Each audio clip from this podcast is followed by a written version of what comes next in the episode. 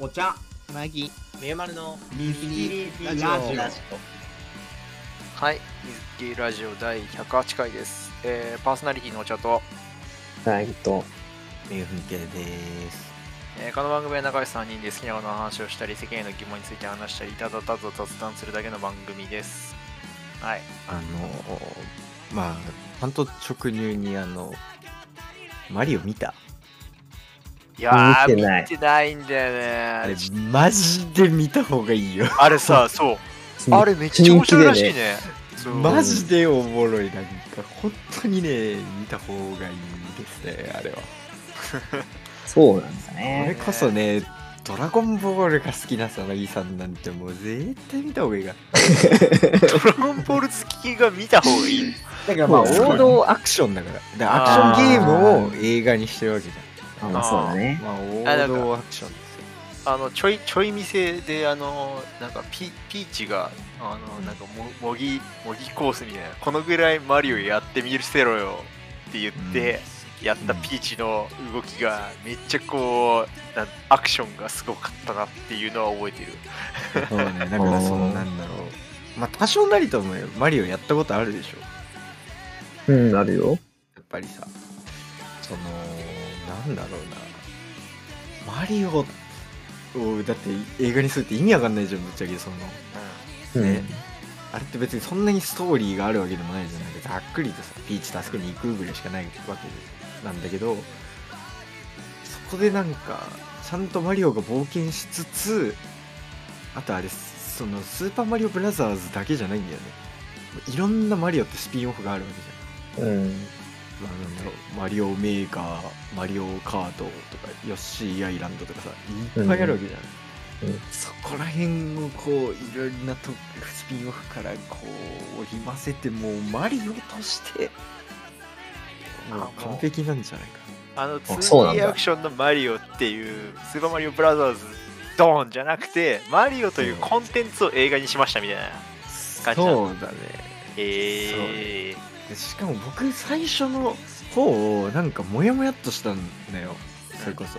これちょっともうネタバレにならない。もうほんと見に行ってほしいからちょっとうん。最新の注意を払って言うんだけど最初の方モヤモヤっとしたのなんか淡々としすぎじゃねって思ったんだけどうん。なんかそのそれこそさあのファンと評論家の今評価がめっちゃす全然違うみたいな話題があるんだけどさマリオの映画って。おファンはめっちゃ評価高いけど評論家はそこまでみたいなさ。あそう。それ僕めちゃくちゃそう見た僕としては納得しててそのめっちゃ淡々と話が進むんだけどそもそもゲームってそういうもんだよねっていうさ見方をするとすげえすんなり入ってくる。あ、なるほどね。そんなあの導入に深い話いらねえから早くゲームさせろみたいなね。そうそうでもうさ説明書読まないよ主人公が目覚めて勇者様って言われていきなり始まるようなゲームっていっぱいあるわけじゃんあったねそういう話なんだよね考えるな感じろね。状況とあ説明しろみたいな。あの姫を助けに感情移入ができないとかそんな関係ないからね。そんなとこよりも あマリオのあそこだが欲しいわけじゃんあなたは勇者ですっていうところでね。名前聞かれてね。もう入れたらもうそう。あああああって言ってたらそうだよあとやっぱマリオの曲ってみんな知ってるじゃんそのやっぱ、ねうん。あの普通のノーマルの曲からあと土管の中の曲とかさ。ベレデそうレデレいうそうそうそう。そういうののなんだろうそのアレンジ？う版ん。が BGM として使われるから、もうアレンジされて壮大にはなってんだけどあこれもこれもどれも聞いたことあるみたいな。うん。曲よし映像よしシナリオもよしみたいなね相当良かったですよマリコナンもいいって言うじゃん。あコナン今作いい今作ね。コナンなんかめっちゃぶっちぎり人気らしいじゃん。オ一作も見たことがないという。あそう。いいね。コナンそういうの。一作も映画は見たことない。見たことない。から今更なんか見てわかんのかな。わわかりやすいだろうけどその。そうそう。だからなんか今年はだからそういうね豊作なんだね。だからねうんっていう話あなんマかそうジでちょっと映画最近見に行ってんだよねそうなんかワンピースフィルムもめっちゃあ、そうだね評判。確かに高かった。だからなんか、あれ東、東、東宝？東映？うん。なんかが、なんかめっちゃ、めっちゃ収益伸びたみたいなネット記事今日あったね。そうだろろうね。うね。このご時世、その、なんつうか、ね、サブスク、大サブスク時代に映画がまだ跳ねて、まあまあ、なんつうか映画館で見るってね、興行成績っていうの？うんなんかめちゃめちゃ高いっていうのはなんか、それほどね、なんかこう、作品の人気っていうか、面白さでちゃんと稼げるんだねっていうさ。そうだね。なんか、やっぱり話題性じゃない？そのまあ面白い作品が SNS でバーンって跳ねたら、まあそうだね。逆にね、跳ねたらもうその、そうそうなんかね、なんかこう、うんなんつうの、リスク、ロー、ノー、ロー、ん？ハイリスク、ハイリターンみたいな感じだから。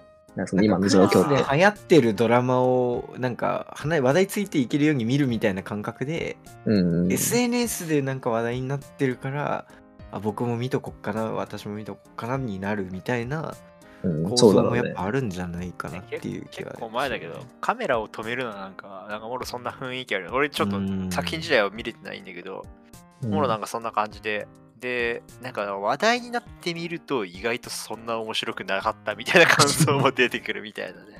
あれはなんかそういう期待感を持たずに見るか、見てた人がいっちゃ面白く感じたみたいな噂だけは聞いてる。まあそうだろうね。はい。終わりですか、今日は。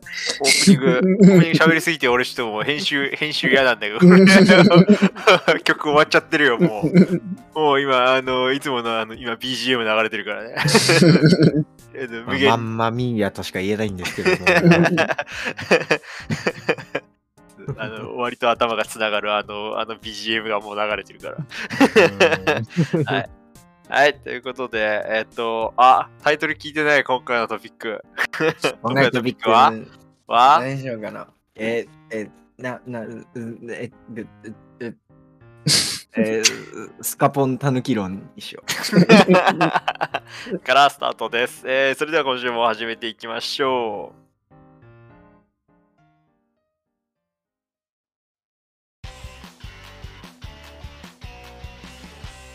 う。ミニラジオラジ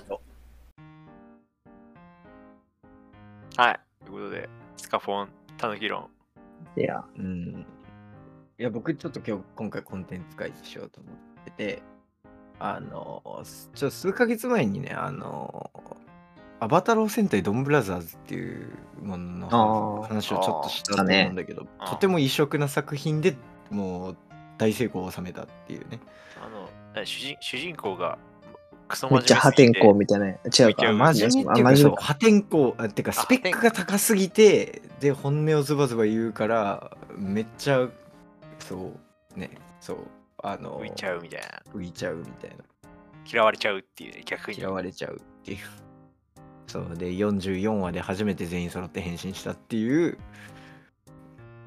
まあ、作品だったんだけど、うんまあそのその前の前回じゃも結構異色な作品だったから2年連続異色な感じで来てて次の作品どうなんだろうなっていうことはファンがみんな言っててで今王様戦隊キングオージャーっていうのがやってるんだけど今回はねそのキングオージャーが僕的にはドンブラよりも好きっていうまだ10話しかやってないけどっていう話をちょっとしようかなと思ってていいね。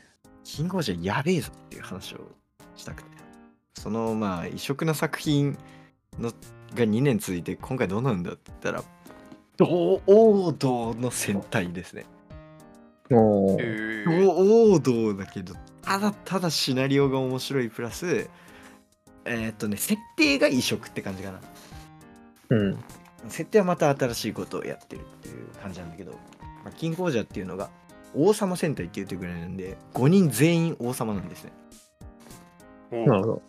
五国の王様それぞれのでそれがあまあ架空のちょっと異世界ものっぽい感じなんそもそも世界観が今、うんポスター見つけたけど、5人の王様、組めたら無敵っていうあのキャッチフレーズが書いてあかっこいい。る。かっこいいね。そうでそのカタカナで地球っていう星が舞台なんだけどそこに5国の国が世界世界全体で5国しかなくてその5国の国があってそれぞれ治める王様がいてでかつて、えー、とバグナラクっていう、まあ、その敵のその組織とその過去の5人の英雄が戦ってそのバグナラクっていう敵を封印したんだけどそれが、えー2000年後に復活するっていう予言があってでそれを、えー、と5人の王様が、えーとまあ、五国同盟を組んで、えー、とそれに備えて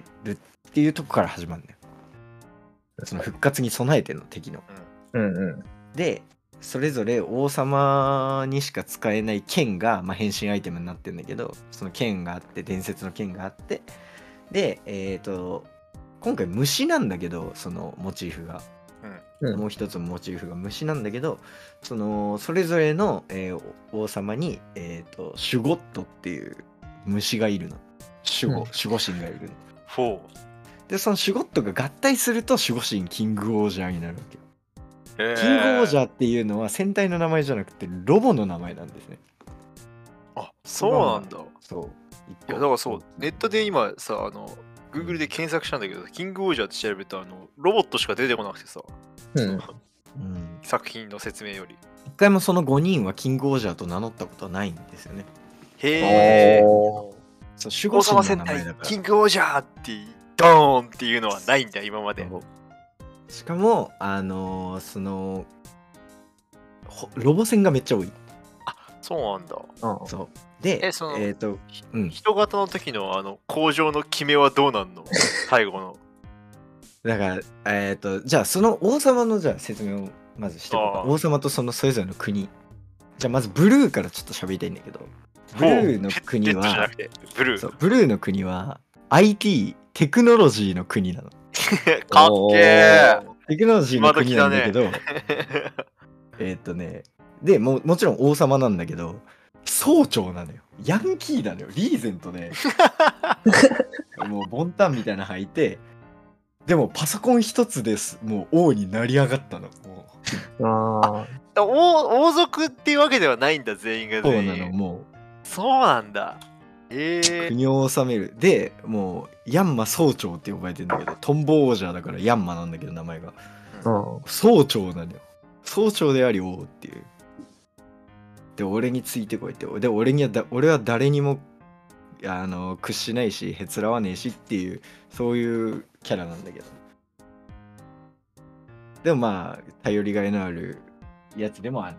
に人情とかには、義理人情とかに熱いから、やっぱヤンキーだから。口とか態度は悪いけどめっちゃそういう頭もちろんだってもう IT 系の頭が切れるしえそうあの頼りになるやつっていうのがブルーなのね。でそれに対してえーっとねイエローは美と医療の国なのよ。お。そう。イシャバーナっていう国なんだけど。あちなみにあのブルーの国はンコソパっていうんだけど。そう。でその美と医療の国はえっ、とねもう金髪でドレス着たわがままお嬢様みたいなうん。そうででもその人人もわがままなんだけどで国民はみんなわがままに付き合ってんだけどなんでそそれで慕われてるかっていうと私あこの国の全てが私のお気に入りだから絶対に何がしても何が何でも守るしで医療の国だからもう王様がせそう女王様が率先して民を治すしみたいな、うん。そうそう。そういうやっぱ民の、えー国民思いだからこそのわがままっていうそこは両立してるっていう魅力があって。で次にあの農業の国豆腐っていう国があって。豆腐なんだ。豆腐ですね。へえ。豆腐の、えー殿様なんですねここは。来てんだけどラギ・ディボースキっていうやつがいてそいつはまあ民とか、えー農地とかのことをもちろん第一に思ってるからあので、えーと人たらしなんですよ人たらしっていうのは要は七八丁手八丁でと垂らし込むっていうことじゃないですかうん。だからあの民国民のためならどれだけでも手を汚すっていうこれ2つの意味はもちろん農業とえっ、とどんな汚いことでもやるよっていうことなんだけど。だから外交とかでめっちゃ人を欺きつつみたいなキャラクターでまだ10話の時点ではまだちょっと謎も多いキャラなんだけど、うん。でも国民のためにそれをやってるっていうとこだけは一貫してるっていう。うんうん。っていう殿様キャラ。でもう一人がえっ、と国際裁判所の裁判長兼国王であるゴッカンという国の、えーリタカニスカっていう裁判長兼国王。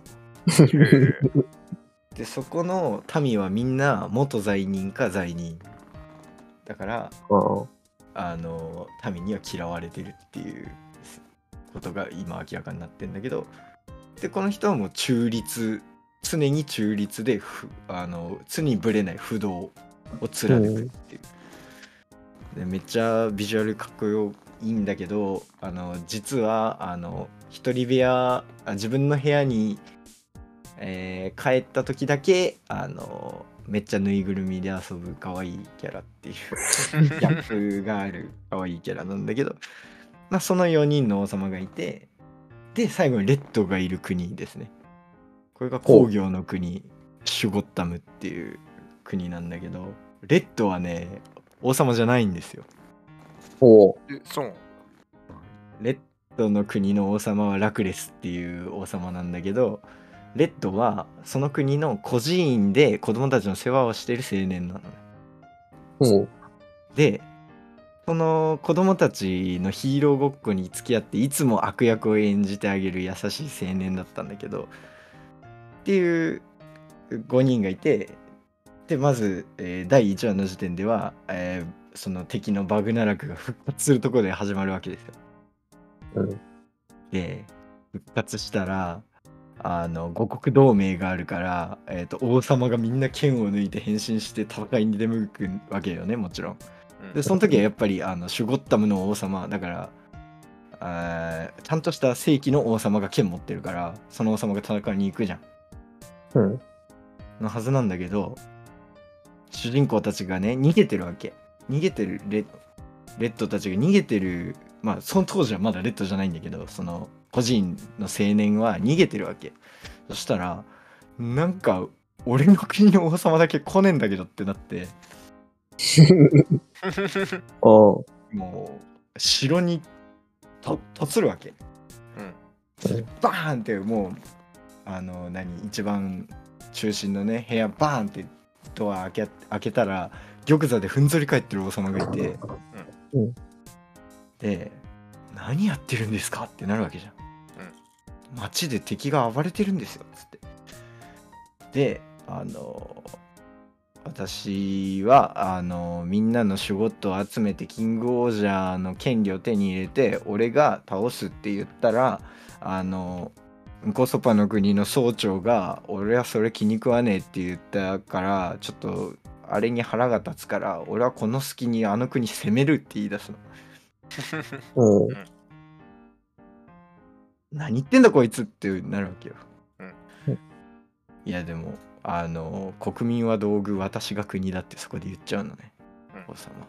でそれにもうプチンと来て王様に飛びかかるんだけど避けられるの、うん。そしたらそこで、えー避けられたと思ったら剣を奪ってんのよへおう。伝説の変身アイテムでもある剣を奪っててでそこに横にいた家臣がそれは王様でないと使えないからあの無駄だって言うんだけどだからお前が変身するんだっつって言うんだけどもう王様はそんな気ないみたいになってそこでねいつも個人で悪役演じてるスイッチが入っちゃうわけよ主人公が。あ悪役もうスイッチが入るんだそこでそうそこで絶望して分かったっつって我が名は邪悪なる邪悪の王ギラっつって俺がこの国を支配するっつってまあ演じてるだけなんだけどもう国を守るためだったら邪悪の王にでもなってやるっつって剣を奪ってそのまま外出てって変身したらできちゃったのよ。で、しかもなぜか、レッドのシュゴットだけずっと起動しなかったんだけど、起動させちゃって、主人公が。えで、そのままキングオージャーに合体して、誰もできなかったんだけど、主人公の命令でけ合体して、そっからもう主人公が成り上がってくっていう1話の始まりなんで、それが。ー、激アツだな。ね、激アツなんですよ。え、ちょっとおもろそうだもん。なんかね、、設定がね、おもろいね。もう、それ、これ。マジでおもろい。アニメであったらすげえ見たいもん、普通に。で、その1話は戦い終わって、えーっと、もちろん、あいつを捕らえろってなるとこで終わるんだけど。まあなるよね。そうだろうね。そう。でもそこであいつを捕らえろってなるんだけど、ブルーは、あの、テクノロジーの国じゃん。うん。だから、あの、シュゴットって半分機械みたいなもんなのね。うんやっぱロボだから。うんうん半分機械みたいなもんだから、ずっとその制御とか全部やってたのよ。そのブルーの国が。うん。やってたんだけど、でも、メンテンとかは整備は完璧なのになぜか合体できなかったのをレッドは合体させたわけよね。だから、うんそれがなぜだってなるわけよ。ううんん。だから理解の範疇を超えてる研究対象だっていう。そう。だから、ブルーがさらって1話が終わるへえ。さらわれることによって、そう、ひっ捕らえられずに、まあ、そうだね。そう、まあそのレッドの国の中でいるよりかは安全になるっていう。そうそうそうそうそう。うんはいっていう1話の終わり方をするんだけど、まあおもろいね。もう今10話までいってるけど、おもろい少年漫画の系譜をちゃんとなんか、もろ辿ってる感じするよね。チェーンソーマンとか、うんなんかで、青青のエクソシストとか、なんかそこら辺のなんか、なんだろう。なんでもなかったけど、実はなんか持ってる系って、なんかやっぱワクワクしちゃうんだよな。なんだろう気になるよななん。でその秘密の力をどこでお前は持ったんだみたいなね。そうそうそうそなぜかできちゃったように見えるけど、もちろんそんなことないのよね。う。そうね。全部理由があって、まあまあそうねこの後ちゃんと明かされていくっていうところで。で、これ結構、あの、それこそシュゴッタムっていう国が1話の主戦場になるんだけど、あのね、言っちゃえば、進撃の巨人みたいな街並みなのよ。うん。てか、もろね、進撃の巨人なんだって、兵があったところを、バグナラクが復活したっつって、バグナラクの兵隊たちが巨大化して、兵を壊して入ってくるから、もろ進撃の巨人なんだよね。うんうんなんだけど、だからそれをキングオージャーで戦うわけよね。だから、えっ、と、結局、街並みを異世界にしなきゃいけないわけよ。どこの国も基本的には。うん5個国あるけど、どこも異世界にしなきゃいけなくて、だからほとんどが CG なんだよね、背景が。うん。うんで、なんでこれができるかっていうと、東映が投資したんですよ。莫大な資産をかけて、もうそういう、あの、CG で撮れるスクリーンとか、そういう機材を、もう莫大な資産をかけて、もうそういうセットを、えーそ取り揃え取り揃えたから。そういうことができるようになったっていう。だからほとんどその CG バックで撮ってるっていう。あじゃあ今回結構そういう力の入れ方的には力が入ってるやつだったんだ、そもそもが。物語的には超王道なんだけど、え見せ方よね。技術的なそうやり方の面でめちゃくちゃ、そう新規の意欲作っていうかね。いいね。そうめちゃくちゃおもろい。いやだって今最初に五国の王がって聞いた瞬間にもう絶対なんかあの裏裏切りで国の国同士の対抗があるからねやっぱり。そう。うん。絶対あるだろうなさそう。そう。そうそうそう。ってなったら案の定グリーンがちょっとなんか裏切りそうな雰囲気がすでに醸し出されてるじゃん。ブラックが。ブラックかブラックか。そう。なんかねそう。いやーっていうのねちょっとね気になるよね。今後が。いいねあるね。それぞれの国の王様にそれぞれ側近がいるんだけどそれもね超いいのよへー。そうだブルーの側近はもう超もうヤンキーの弟分みたいな感じで。うん。のキャラなんだけど、えっ、とイエローのは女王様だからもうセバスチャンだよねもろああ、はいはい羊羊みたいなね。そう。イエスマイロードね。そうそう。でと殿様の側近は黒子だしだから顔隠れてんだけど。いや声鳥海さんなんだけど。で、えー裁判長の側近は、えー次期裁判長候補の女の子っていう。うん。そう。側近とかもねすごいバラエティに飛んでて。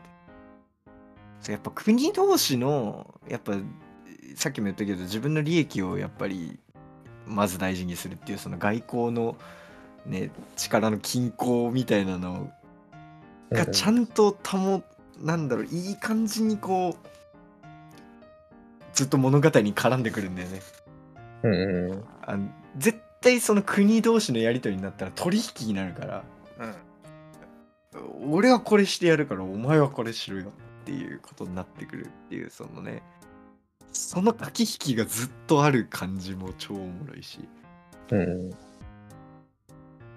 そうでそれが10話にしてやっとついに戦隊となるっていうところにねえ行ったところなんであそう。いやだからそう、なんかそのさ、2000年前のさ、約束を、なんかバカ正直に守ってるっていうところがまずちょっと不思議だったから、あ、やっぱうん10話ぐらいかかったんだ、そこの全員でうん。敵に向かって戦うぞってなるところまでは。なんかねでも同盟を組まないと、あの立ち向かえないっていう感じではあったんだけどああ、なるほどね。うん。うん、しかもあの各国にそのロボの、えーロロボとなる虫のシュゴシュゴットがいてそれ全員体が全員が合体してやっと、えー巨大なロボになるから人型のロボになるから、どれが欠けてもいけないっていうのはあるんだけどね。ああ、じゃあ協力しないといけないなっていう意識感はやっぱあるっていう、うん、根底にはあるけど、まあまあ国同士のあれだからっていうのも、でもそれが一人で合体できる、えー力を持ったやつが現れたらえじゃあこいつがあのいればいいってことになっちゃわねっていうことにもなってくるわけ。ああ、確かに。レッドが一人で合体できちゃう。うん戻りになっちゃうだとしたら可能性もあるしね。そう。とかそれこそシュゴットっていうのがそのメカなのか生物なのかちょっとやっぱあやふやなえー立ち位置だからさ。うん。あのめちゃくちゃロボがダメージ受けた時にこいつはロボだから俺が直すっていうテクノロジーの国は言い出すしいやこいつもせこいつも生物だから医療の国であるうちが直すっていう論のとこも言い出すし みたいなね そう常にその力のこうぶつか均衡がちょっと揺らいだりぶつかったりっていうそうだよね。でもなんかその、その 5, 5個のさ、その個性みたいなのがちゃんと確立されてるキャラが設定されてるとさ、なんか逆にこう、なんだろう、その、矛盾が生じちゃうというか、その5人がさ、うんうんちゃんとこう、ね、その、お前、いや、お前、前こうだったじゃん、みたいなさ、なん、なんていうの、その、お前その設定ずれちゃうね、みたいになっちゃうじゃん。ちゃんと作り込まないとさ、なんか、なんてそうんいうんだろうね。マジでちゃんと作り込まなきゃいけない。込みどころというかさ、なんか冷めちゃうじゃんね、きっと多分その、途中でさ。だからそこも結構、なんていうの、挑挑戦的というか、ある意味ね、そのなんだろう、最初から矛盾が生じまくってると、逆にそういうもんだと思って見れるけどさ、ね。これもしかして作り込まれてねって思った瞬間にこう、身構えて見ちゃうからさ、ハードル上がるよね。もうほんと細かい部分が、あ、そういうことだったのか、あれはっていうう。ん。だからかなり自信あるっていうかね。うんなんかね、脚本の人がね、穴番とかやってた人なんだよね、多分。ああ、へえ。ななんかちょちょいミステリー系というか、伏線張るの好き系なのかね。そう、多分。なんか多分ね。う。うんん。あとは、対話に2の脚本も多分やってたと思う。ああ、へえ、そうなんだ。そう、なんかね、そう、高野湊さんっていう人なんだけど、うーん。マジでね、そうね、キングオージャーマジおもろいっすよっていう話ですね。マジでね、ドンブラおもろそうだもね。軽く期待を超えてくるとは思わなかったから、すごいな。そう、本当にもうなんかスーパー戦、仮面ライダーは結構長く続いたけど、スーパー戦隊って、なんかちょっとやっぱマンネリ化しやすいもそうそう。のではあったしね。うん。なんかそううん前も言ってたよね。なんか昔、ちょっとマンネリ化の時期があってっていう、多分俺その時期が割とドンピシャゾーンだったから、そのタイミングで見るのやめちゃったから、そう。あれだね、あなたの穴番とか、あと、かけ狂いシリーズとか、映画だと、ねね映像系には手を出すの映画とか、実写の映像系かな、多分。そうだよ、そう、実写の映像系のね、とか、えこうやっー、てた人。真犯人フラグ、あ、真犯人フラグってあれか、あのー、なんだっけ、うわ、名前出てこないけど、ミステリー系のやつだね。うん。人が、ちょっと忘れちゃったけど。あれか西島、西島さんか。はいあのー、うん先の話なんだけど、いい曲サミット上半期にキングオージャーの OP 入れようか今ちょっと悩んでて。マジでいい曲なの。でも、マジで子供に歌わせる気がみじんもないような曲なの。そうえ、なスーパー戦隊もの曲ってさあみんなで踊ろうみたいなあれじゃないな。全然、あの、ずっとススカみたいなリズム刻んでる。マジ？あと、わあ決めがめっちゃ多い。ダーンっていきなり、いきなりミュートして、ダッダーンみたいな。マジ？で、またズタズタズタズタみたいな今、かっこいい感じじゃない？俺はアバレンジャーで止まってるわ。曲は。あばあばあばあばアバアバレンジャー。全員歌うな。さすがに知ってる。あれは超おもろいか。あれはあれで超おもろいから。あねうんこっかバレんじゃい。ダメだ。に20代後半だったがバレる。ちょっとマジでね、どうにかしてキングオージャーを見てほしいなって。今ね、TVer とかでも見れんだけどね。あー TVer からは見れないから。まあね、テレビ系は TVer 強いよな。ね確かに。うんうん。なんか最初の方はね、3話分ぐらい YouTube にフルで、1話、2話、3話までぐらいは上がってたんだけど、今多分もうなくなっちゃったんだけど、うんそうね、マジでね、ちょっと、おすすめなんでね。興味あるわ。そう、ま、マジでね、おもろい。てか、むしろ最近の戦隊って、え、こんななのってびっくりすると思う。なんか、そこそやっぱロボ戦がメインだったりするから、今回。その CG うんがそうメインだからっていう。ロボ戦熱いからな。普通にロ。ボ戦熱い。しかもロボ戦も昔より CG も増えてるから、うんマジでなんか、進撃の巨人みたいな 感じになってたりする。あとやっぱ、あの、この国あ、今戦ってるのはこの国の土地だから、その国の王が、おいおい、ちょっと待って、そこ、そこ、俺の国のの農地があんだよ、みたいなさ、うんああんまバレんだよみたいな。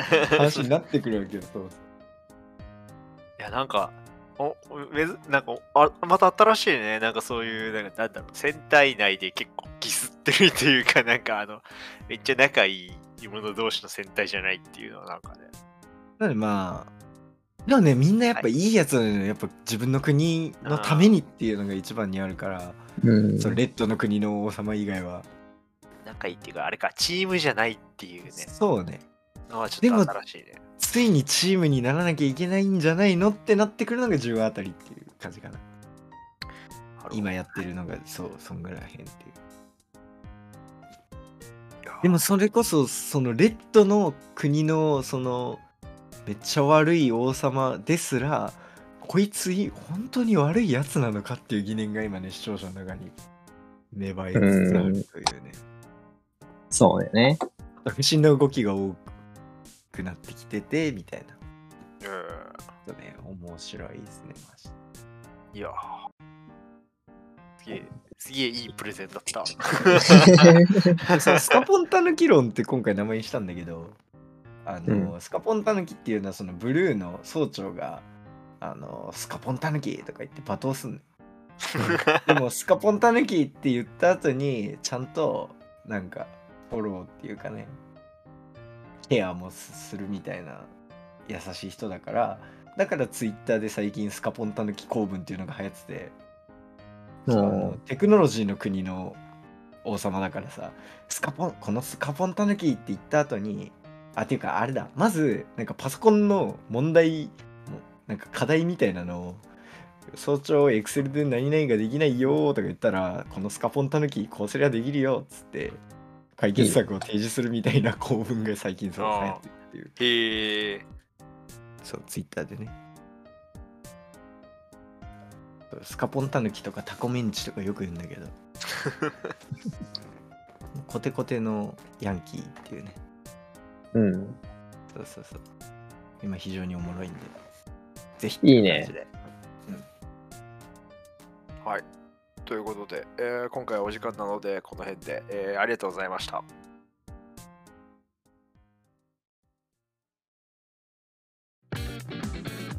ミリラジオ君が信じてくれるならどんな夢でも未来から消えることのない小さな希望を歌うんだ。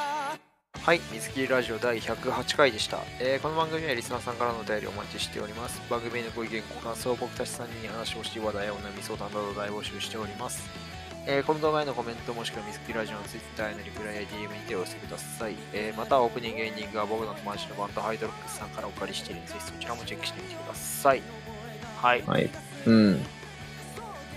なんか、そうだね。おもろいそうだなっていう単純な気持ちと、あと、なぜ、その、なんだろうな、少年少女向きというかね、の、そういう特撮系を面白くするのかっていうのはちょっと、一個、あるんだよな、僕の中で。だから言ってることそそれ結構仮面ライダーが先になんちょっと大人向けというか、そうそう。なんか、ダークその、親目線というかさ、親狙いみたいな、ある意味ね、みたいな話は、なんかいろいろ聞いたことあるんだけどさ、あのーなんつうんだろうな。多分、わかんないけど、僕個人の感想だけど、その多分子供とか親っていうものがさ、受けた、に受けたとして、そのなんか、なんだろう、広がり具合というかさ、バズり具合ってさ、どうなん、どんなもんなんだろうね。なんか、受けたからと言ってみたいなさ、例えば、その、なんつうんだろう。もっと、こう、幅広く SNS めっちゃがっつりやってる子たち向けの目線、目線っていうか、にヒットするような時間帯とかコンテンツの方が伸びやすいとかないのかな？な、な、なんかさ、言ってることわかる？なんか、で結構もう最近シリーズもんが主流じゃん。それこそ新しい、うん全く新しい特撮シリーズってあんまりもう出てきてないん。で、まあ最近ドゲンジャーズとかは確かにあるんそういうのあるんだあるにはあるんだけど結局やっぱもう、うー強いのはもうスーパー戦隊仮面ライダーウルトラマンのやっぱこのもうもうまあまあまあやっぱり。ブランドがやっぱあるからっていうのもあるか、やそう。そうっぱり。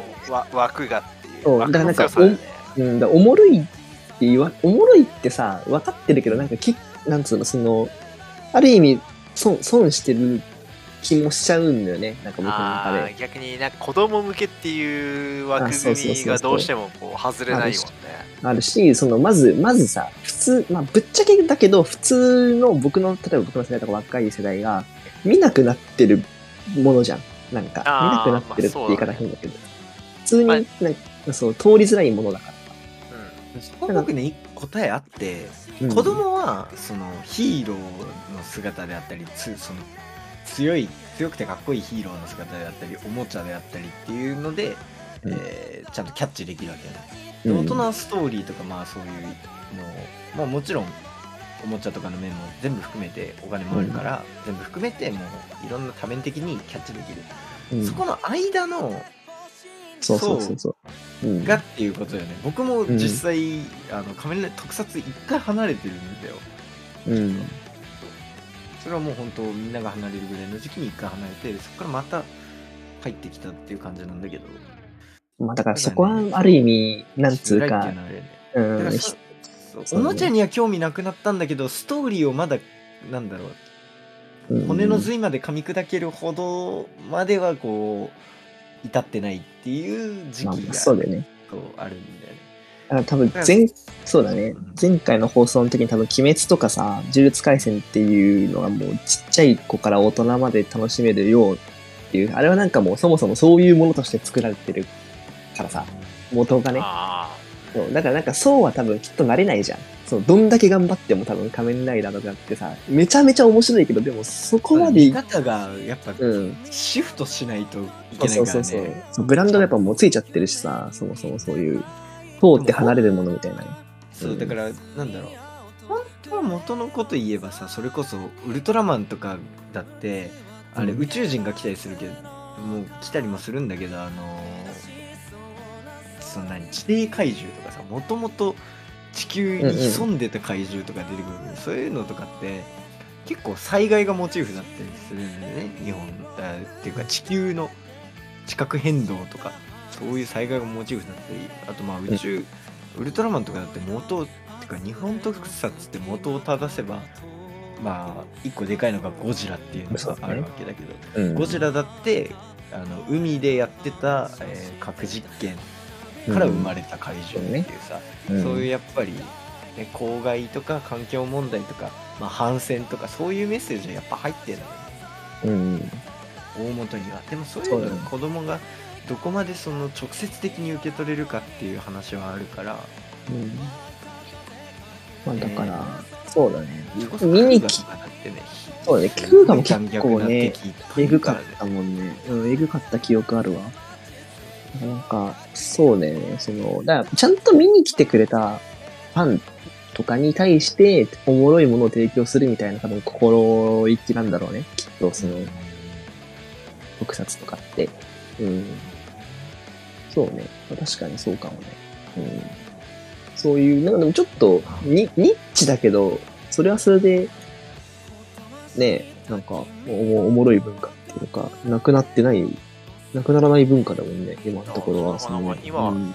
そういう今こうなってるんだよって話を聞いてあそれはなんか大人でも好きな人いるだろうなっていうのは、うん。あなんか痛感しない。あそんなおもろいことになってんだっていうねうん。新たな発見ではあって1話のレッドが変身したシーン初めて見た時ボロ泣きしたも。ん そう自分の国の王に絶望して剣を奪って変身して戦いに行く青年っていうさ。激アツだよね。激アツマジ本当にねマジ鳥肌もんだった。おもろそう。うん、普通に。まあ一曲サミットにもし出したらぜひうん聴いてもらおうかなって感じ、はい。ということで、えー、お相手はお茶と。かなぎと。メンフン系でした。ではまた